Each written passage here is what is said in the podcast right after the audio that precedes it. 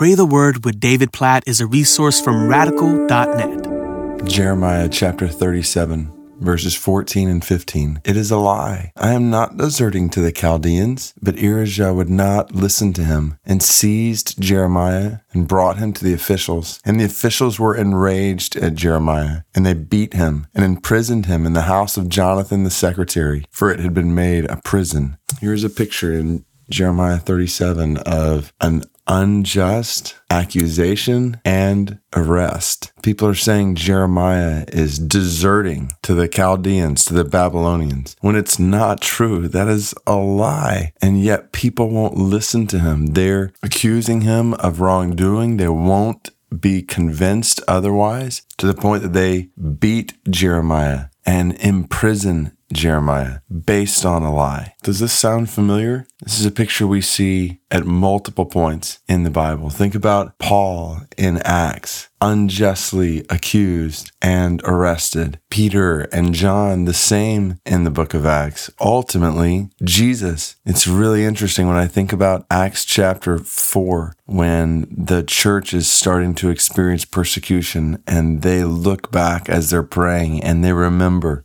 how Jesus was unjustly accused and arrested. And they realized that this is part of reality in a fallen world, that we should not be surprised by unjust accusations or even punishment in this world. I think about our persecuted brothers and sisters around the world who know this, who are so familiar with this, who are in prison right now, just like Jeremiah was, because they have been unjustly accused and arrested. We have a responsibility to pray for them. And at the same time, in our lives, when we walk with Jesus, when we obey him, and all the more so when we proclaim him and his word, just like Jeremiah was, do not be surprised when the adversary attacks you in all kinds of different ways, including through people making unjust accusations against you or trying to hurt you in some way. This is the testimony of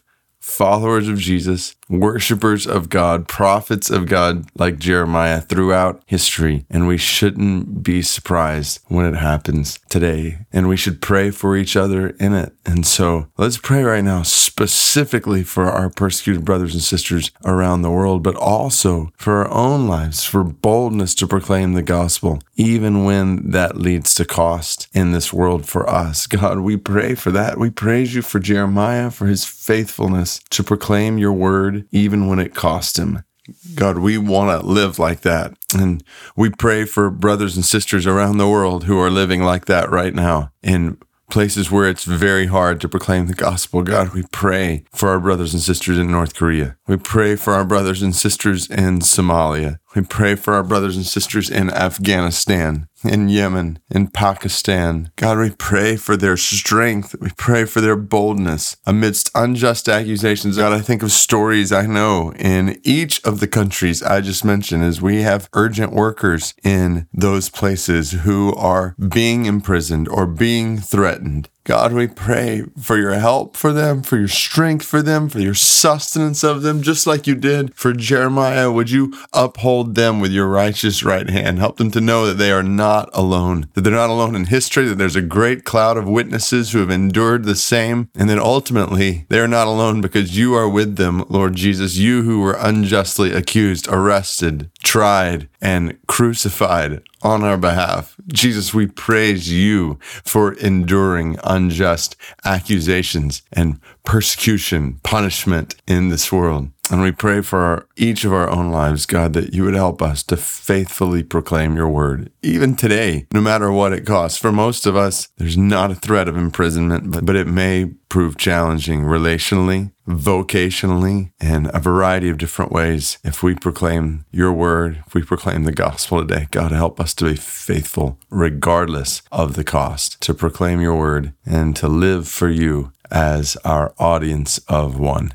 In Jesus' name we pray, according to Jeremiah 37, verses 14 and 15. Amen.